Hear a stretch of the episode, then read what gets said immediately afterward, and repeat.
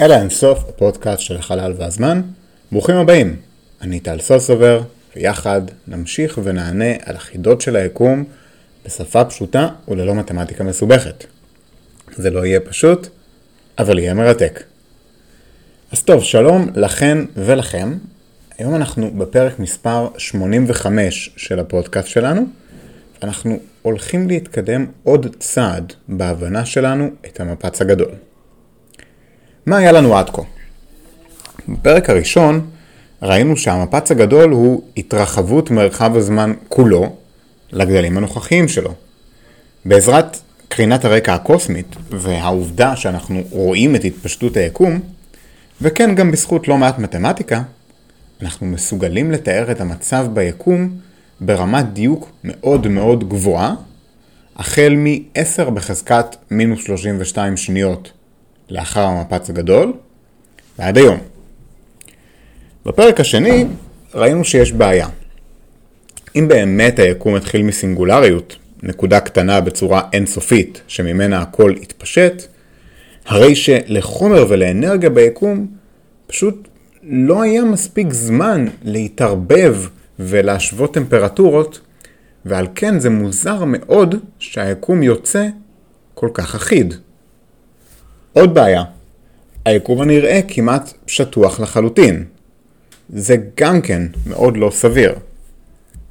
על כן, הפתרון שפותר כמעט הכל בקלות יחסית הוא האינפלציה. אינפלציה, התפשטות מואצת של היקום, משהו בפקטור של 26 סדרי גודל, בפרק זמן שאפשר לקרוא לו מיד. משהו בין 10 בחזקת מינוס 36 ל-10 בחזקת מינוס 32 שניות. הפתרון הזה של האינפלציה מעלה כמה חידות מעניינות שאנחנו צריכים לקחת בחשבון לגבי אירוע המפץ הגדול עצמו. אנחנו מתארים את המפץ הגדול כהתרחבות של כל היקום מנקודה קטנה בצורה אינסופית. התיאור על זה של כל היקום שמתחיל מהתרחבות של נקודה קטנה בצורה אינסופית, הוא התיאור הנפוץ לגבי המפץ הגדול. אבל שימו לב לכותרת של הפרק.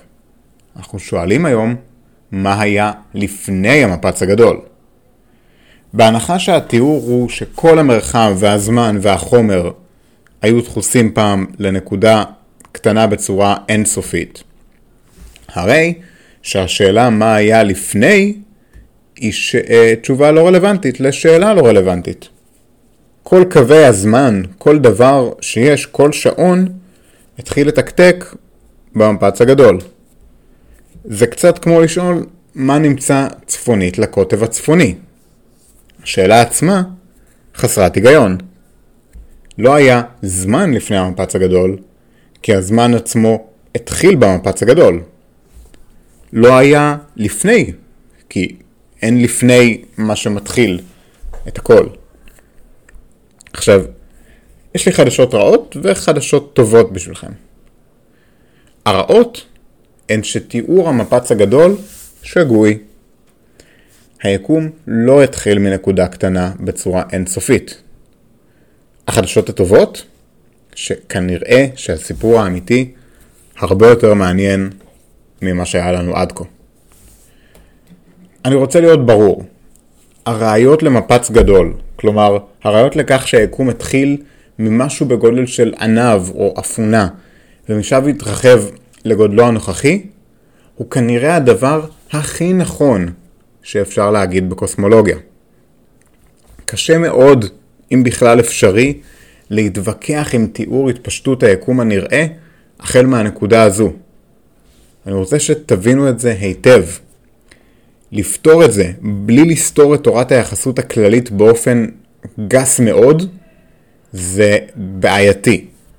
אנחנו יודעים שתורת היחסות הכללית עובדת די טוב. עכשיו, גם יש לנו לא מעט ראיות לכך שהייתה אינפלציה לפני 10 בחזקת מינוס 32 שניות. האינפלציה הזו התחילה לכל המוקדם, ויכול להיות שהיא הייתה אפילו קצרה יותר, אבל לכל המוקדם ב-10 בחזקת מינוס 35 שניות. בפרק זמן הזה, 10 בחזקת מינוס 35 עד 10 בחזקת מינוס 32 שניות, היקום מתרחב פחות או יותר באותו פקטור שהוא התרחב מהאינפלציה, מסוף האינפלציה, שהיה בגודל של ענב ועד היום. אז תחשבו היקום הנראה לעומת ענב, אז זה מה שהיה לנו אחרי האינפלציה עד היום. ענב לעומת לפני אינפלציה, אותו יחס. אה, צריך גם להגיד שיכול להיות שזה היה גם 10 בחזקת מינוס 36 עד 10 בחזקת מינוס 32. אבל איפשהו שם, 10 בחזקת מינוס 35 או 36 עד 10 בחזקת מינוס 32 שניות. זה קשה, קשה להסביר כמה מעט זמן זה. מה קרה לפני האינפלציה? אין לנו ידע מספיק טוב. הטמפרטורות גבוהות מאוד, הפיזיקה כבר לא עובדת. ואנחנו צריכים כבידה קוונטית בשביל להתקדם. בנוסף, אנחנו מריצים את הזמן עוד אחורה, וב-10 בחזקת מינוס 44 שניות לאחר המפץ הגדול, זמן פלנק, אנחנו כבר לא מסוגלים להסביר שום דבר, כי אין משמעות לזמן שבין 0 ל-10 בחזקת מינוס 44 שניות. על כן, אתם יכולים להבין למה כל הפרק, הזמן הזה של לפני האינפלציה, הוא סימן שאלה אחד גדול עבורנו. עכשיו, בפרק הקודם ראינו שאפשר לתאר את מקור החומר והאנרגיה ביקום מתוך האינפלציה עצמה. אז עם התפשטות היקום, כל החומר ביקום וכל האנרגיה ביקום נוצרו באינפלציה, אז זה לא רק שלא ברור לנו מה היה הגודל והטמפרטורה של היקום לפני האינפלציה, אלא לא ברור לנו בכלל מה קרה לפני האינפלציה. כי שום דבר לא שרד לימינו. כל מה שיש זה מה שנוצר באינפלציה. ואני רוצה שנבין את הנקודה הזו. הפתרון של המפץ הגדול, הפתרון לפיו הכל התחיל מסינגולריות קטנה בצורה אינסופית, הוא לא פתרון טוב.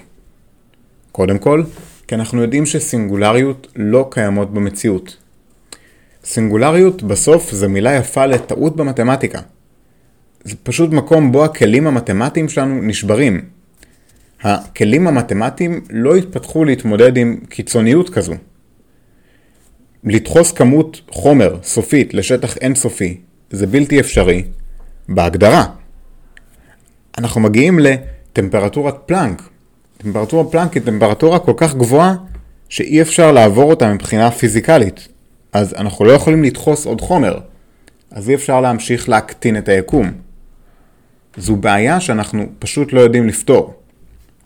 אבל הפתרון של להגיד שהיה שם חם בצורה אינסופית, זה כמו שתעלו על משקל, משקל ביתי כזה ששוקל את המשקל שלכם, ואתם כל כך כבדים שהוא כותב error. המסקנה שלכם תהיה שאתם שוקלים אינסוף? לא, המסקנה היא שלמשקל יש טווח יכולות לעבוד בהם, ואתם כל כך כבדים שכבר עברתם את היכולת של המשקל למדוד אתכם. באותה מידה, חוקי הפיזיקה שלנו פשוט לא מצליחים לתפקד ביקום הכל כך מוקדם. זה העניין, זה העניין העיקרי. חם שם מדי, קטן שם מדי, ואנחנו לא מצליחים להבין. אבל נוסף לזה, יש בעיה נוספת שאנחנו פשוט לא יודעים לפתור. הבעיה הנוספת עולה מתוך השאלה הפשוטה. מה אם היקום אינסופי?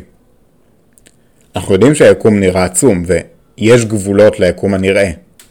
אבל מה אם מעבר ליקום הנראה יש עוד יקום ועוד יקום, והיקום כולו הוא אינסופי. אז בואו ננסה להסתכל על יקום אינסופי ונריץ את השעון אחורה. האמת היא שאם היקום סופי, זה אפילו יותר פשוט לדמיין את זה. אבל אני רוצה ללכת בכוונה למקרה הקשה יותר של יקום אינסופי, בשביל שנבין את זה למקרה המסובך ביותר. אז אנחנו לוקחים יקום אינסופי ומריצים את השעון אחורה. אם נסתכל על כל שתי נקודות, או בואו ניקח שתי נקודות בקצוות השונים של היקום הנראה, אם נריץ את הזמן אחורה עוד ועוד, לבסוף הן תהיינה ממש קרובות.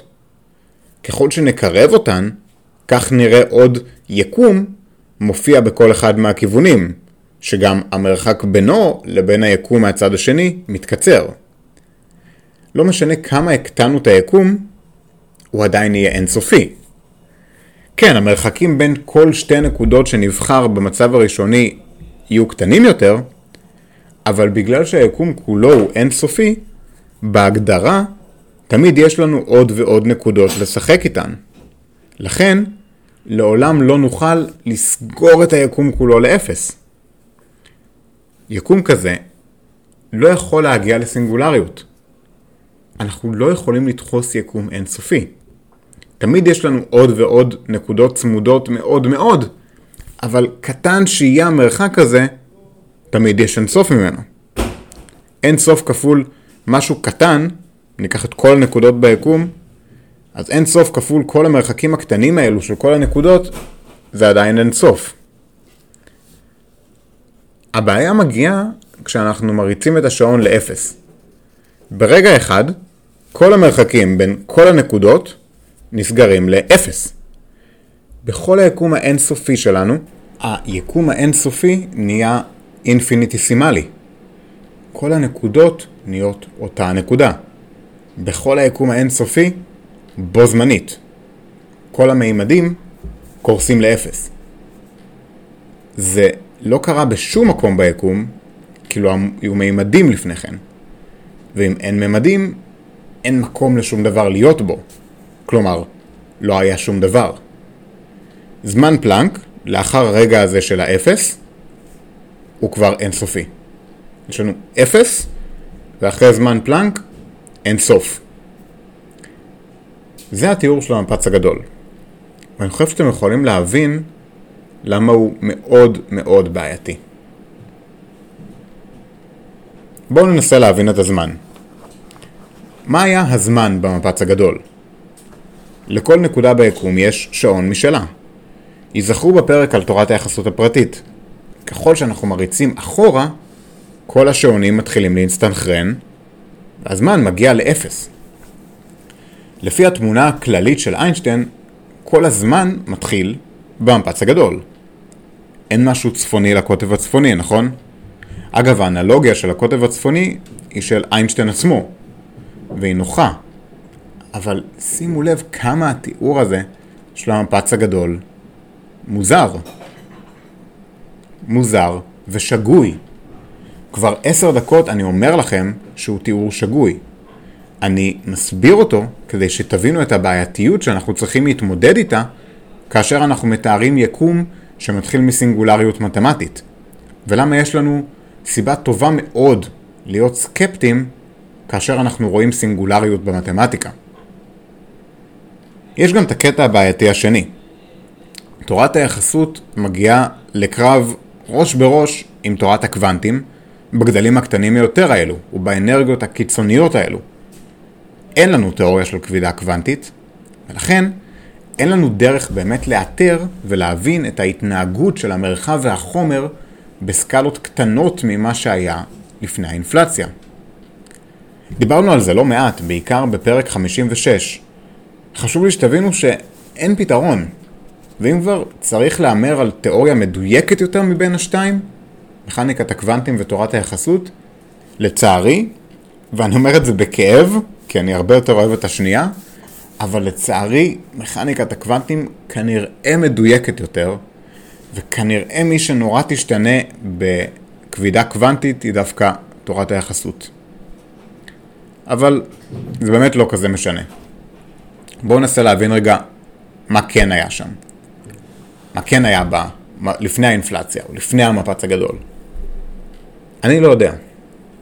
יש כמה אלטרנטיבות מעניינות שהייתי רוצה להציג לכם אותן ושנדבר עליהן. האלטרנטיבה החשובה ביותר לדעתי היא שהאינפלציה עצמה היא רגע הבריאה. האינפלציה עצמה היא ההתחלה של היקום הנראה שלנו, וכל מה שהיה לפני לא קשור להרכב החומר, האנרגיה, התפשטות והגיאומטריה של היקום. כלומר, לא רלוונטי לנו מה היה לפני. היה לפני, אבל זה לא רלוונטי. יכול להיות שהאינפלציה תמידית, אוקיי? יכול להיות שהאינפלציה ממשיכה תמיד, ושיש אין סוף יקומים. אבל גם יכול להיות שלא. אז בואו נבחן את זה. אני רוצה להתחיל באמת עם הרעיון הזה. האינפלציה התמידית. הרעיון הוא שהיקום שלנו הופיע כבועה שמתפשטת מתוך יקום גדול יותר בצורה בלתי נתפסת.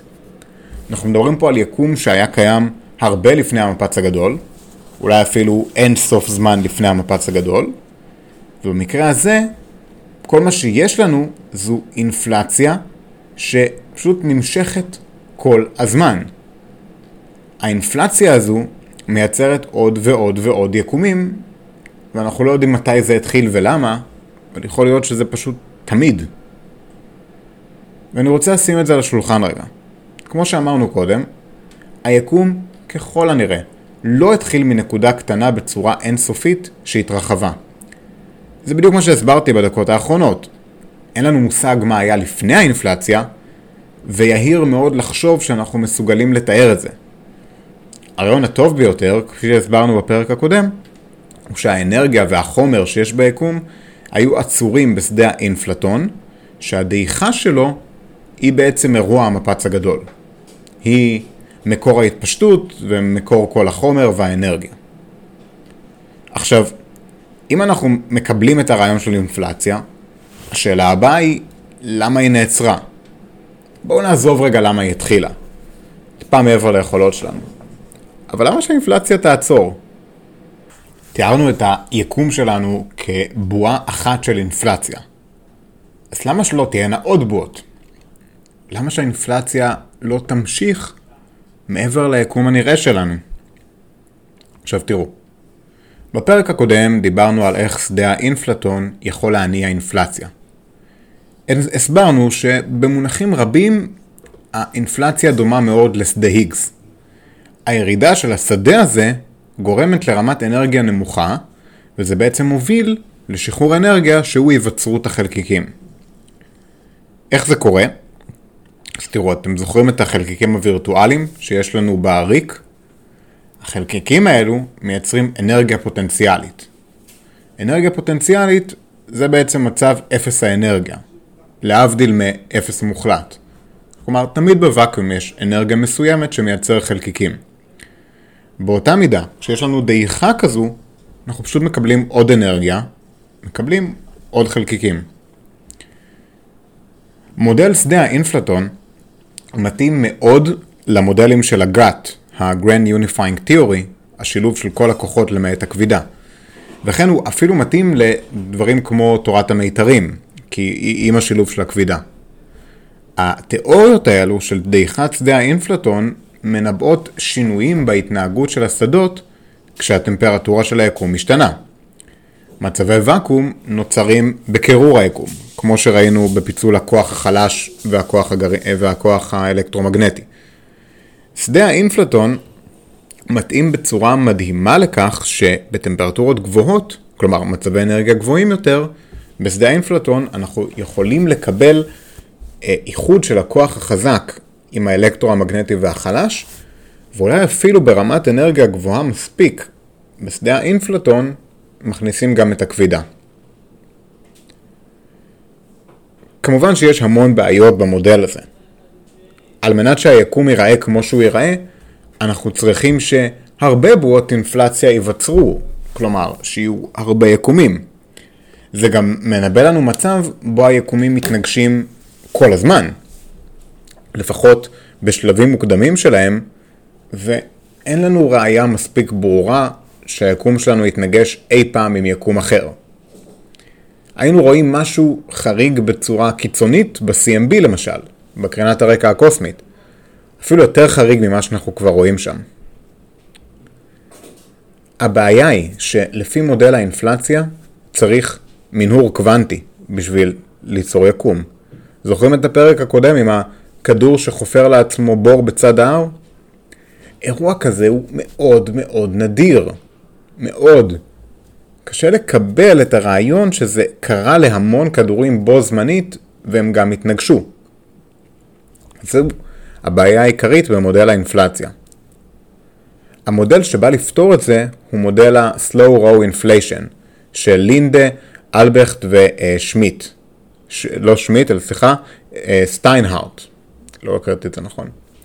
בכל מקרה הרעיון שלהם הוא ששדה האינפלטון לא מגיע למצב מינימום בתאוצה, אלא שהוא מתגלגל לאיתו במדרון מאוד מתון. המשמעות היא אינפלציה איטית לאורך המדרון, ואז לקראת סוף המדרון יש איזה עמק. בעמק הזה יש לנו ירידה חדה, רמת האנרגיה יורדת מהר יחסית, ואז היא מסתיימת. בתיאור הזה אנחנו לא צריכים מנהור קוונטי כדי להניע את התהליך. זה מאפשר אינפלציה חלקה, שנותנת לנו את הבסיס לאינפלציה הגדולה שאנחנו מכירים ממודל המפץ הגדול המקובל. אתם יודעים איזה שאלה מגיעה עכשיו. זה, זה סיפור יפה טל, אבל איך בודקים את זה? אז האמת היא שהמודל של האינפלציה כן נותן לנו כמה ניבויים שאנחנו יכולים לשחק איתם. זוכרים שדיברנו על שדות קוונטים? שדות קוונטים רוטטים, מבעבעים, בגלל אקראיות קוונטית הקשורה למנגנון החלקיקים הווירטואליים. דיברנו על זה בהקשר של האנרגיה האפלה, אבל זה נכון בכל שדה. כאשר שדה האינפלטון ירד ברמות האנרגיה הפוטנציאליות שלו, השדה היה אמור לעבור כמה שינויים קוונטיים קטנים. זוכרים את הניסוי על קרן האור שמתקדמת מהר יותר מקרן אור שנייה בגלל מינור קוונטי? אז בדיוק ככה, היו אזורים ביקום שהיו מסיימים את האינפלציה קצת לפני אחרים, בגלל הליך של מנעור קוונטי אקראי בזמן התהליך עצמו. זה היה מוביל להבדלי טמפרטורות וריכוזי חומר ביקום הקדום יותר. בואו נחזור רגע ל-CMB, לקרינת הרקע הקוסמית. אנחנו רואים את התנודות האלו שם. אנחנו רואים על קרינת הרקע הקוסמית הפרשי טמפרטורות שאנחנו מצליחים להסביר באמצעות תנודות קוונטיות, קוונטיות ביקום הצעיר מאוד. זה התנודות ב-CMB. אבל מה לגבי תנודות גדולות יותר? אז אחד ההסברים הכי נוחים לתנודות הגדולות ב-CMB זה באמת, הם מגיעים מתוך תיאור האינפלציה האיטית, מה-slow row inflation. האינפלציה הזו הסתיימה כמה שברי שנייה מוקדם יותר באזורים שונים ביקום.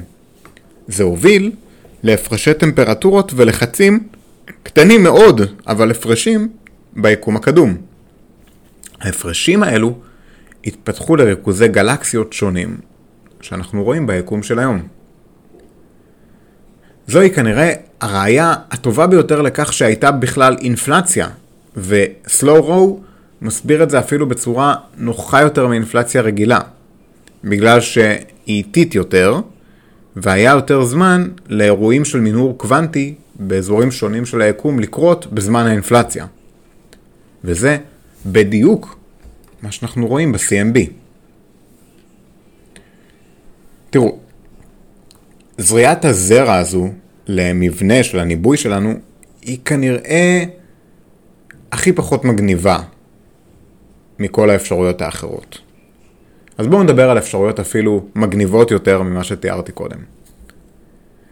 בתהליך האינפלציה, התפשטות אקספוננציאלית, הייתה אמורה להיעצר בעבור מרחבים גדולים של היקום, כששדה האינפלטון דעך.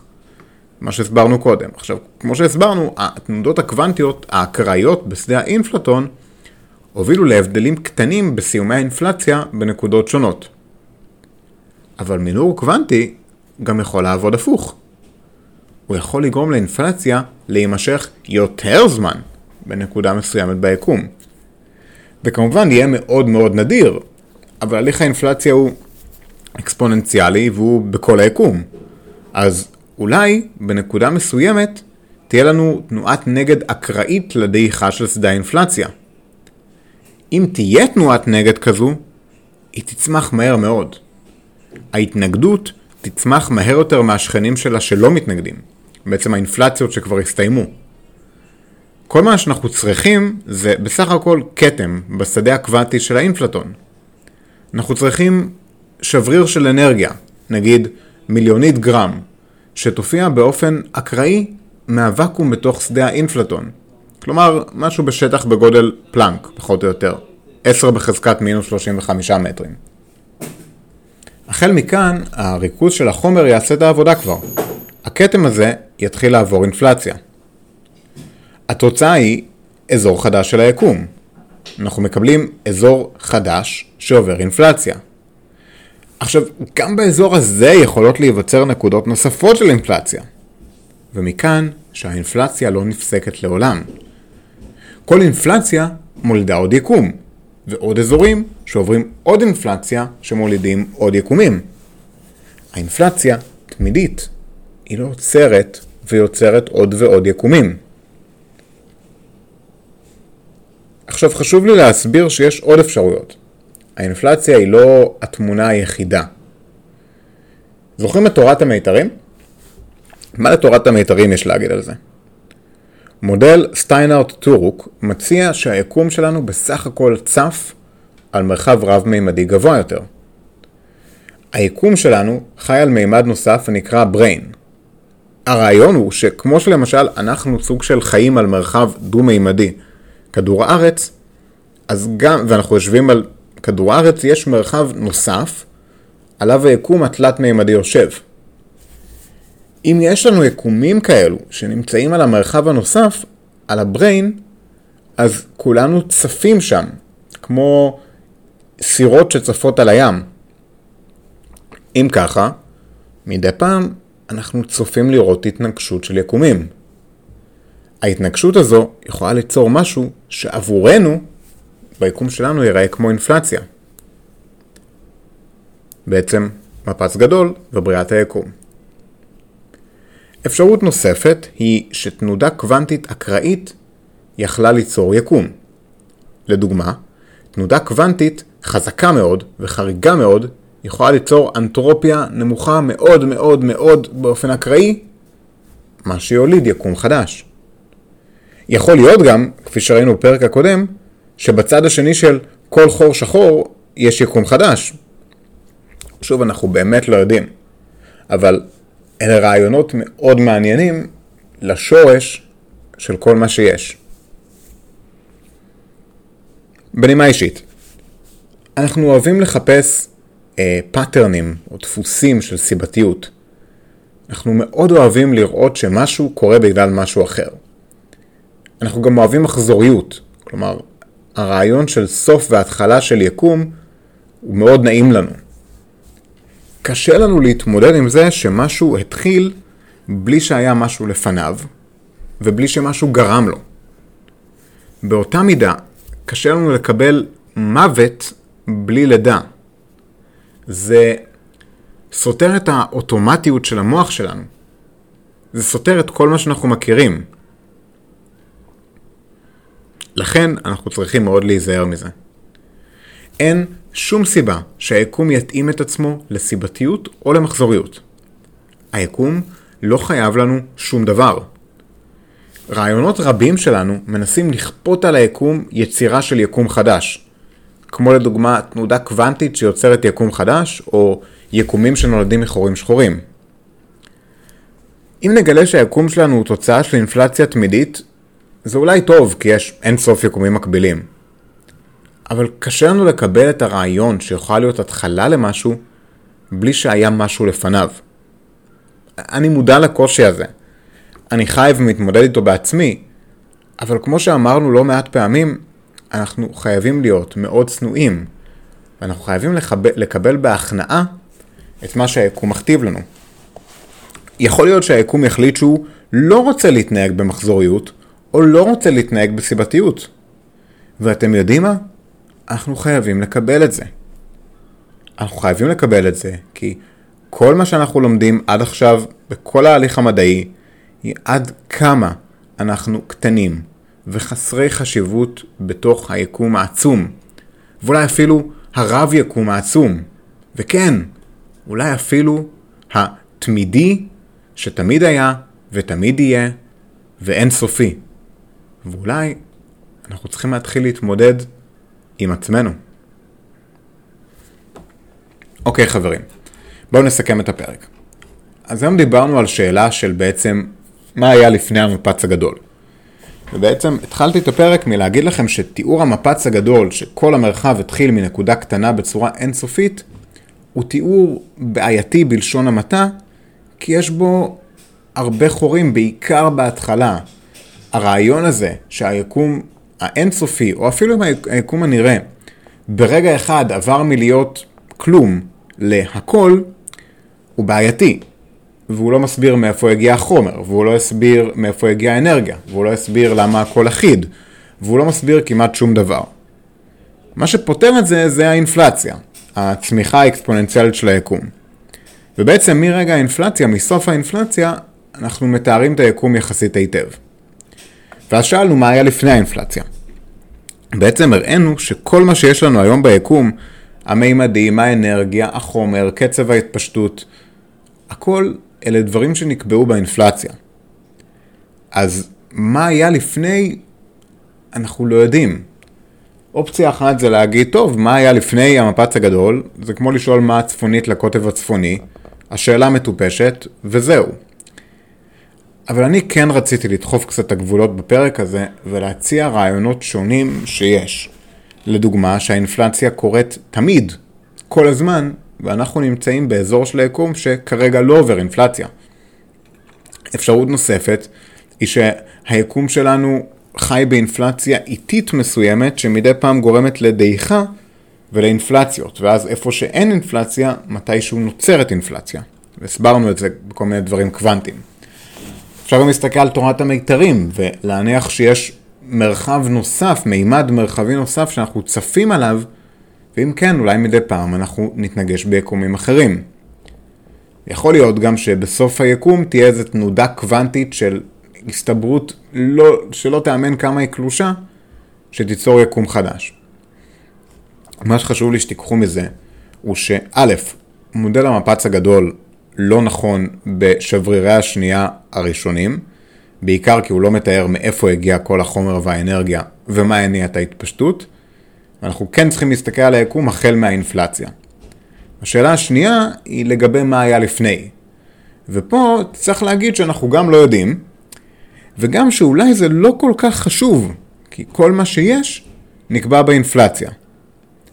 מעבר לזה, פלירטטנו הרבה בפרק הזה עם הרעיון של היקומים הנוספים, של הרב יקום. בפרק הבא אנחנו נדבר ספציפית על העניין הזה של רב יקום, וננסה להבין האם יש לנו איזה שהן רמיזות חזקות לכך שיש יקומים נוספים, שאולי אפילו היו קיימים לפני המפץ הגדול.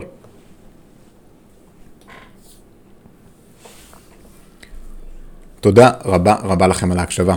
הפודקאסט של אין אינסוף הוא יוזמה שלי להנגשת חקר החלל, היקום הנראה וכל היקומים הנוספים לפני ואחרי המפץ הגדול לכולן ולכולם ללא הבדל גיל, ידע מתמטי או כל הבדל אחר. סקרנות היא של כולנו. אני תמיד שמח לשמוע משוב ולקבל פידבק על הפרקים, וכן לקבל ולענות על שאלות שלכם. אתם יכולים למצוא את הפרטים של עמוד הפייסבוק שלנו, אפילו יש לנו עמוד יוטיוב למי שיותר נוח לו להאזין שם. מוזמנים לבקר, לכתוב תגובות. הפודקאסטים של אל האינסוף זמינים חינם בכל אתרי הפודקאסטים האהובים עליכם, אפל פודקאסט, גוגל פודקאסט, ספוטיפיי, האפליקציה של עושים היסטוריה, Castbox, מה שאתם רוצים. אה, תאזינו בכל מקום שנוח לכם, וזה אה, מעולה, תמליצו לחברים לפי איפה שהם מאזינים. פרק כמו זה לוקח כמה עשרות שעות של עבודת מחקר, הכנה, הקלטה ועריכה, והפודקאסטים האלו מוגשים לכם בחינם מתוך מטרה אישית שלי להביא את חקר היקום לכולנו. אם אהבתם את הפרק, בבקשה, שתפו עם החבר הכי טוב, החברה הכי טובה. שתפו עם אנשים, ובעיקר ילדים, ששואלים מה היה לפני המפץ הגדול? ואז הם ישמעו את הפרק הזה, ולא יבינו כלום. ואז הם יהיו חייבים ללמוד על מכניקת הקוונטים, וללמוד על האינפלציה, וללמוד על עוד ועוד דברים שלא ייתנו להם את הפתרון למה היה לפני היקום, אבל אולי ייתנו להם הרבה מאוד סימני שאלה חדשים, ומה יותר כיף מלשאול שאלות ולקבל עוד ועוד שאלות על מי אנחנו, מה המקום שלנו ביקום ומה המשמעות של המוח שלנו שלא מסוגל לתפוס את האינסופיות ואת החוקיות המוזרה שבה מתנהג היקום. אז עד הפעם הבאה, ושוב תודה רבה על ההקשבה שלכם, טל.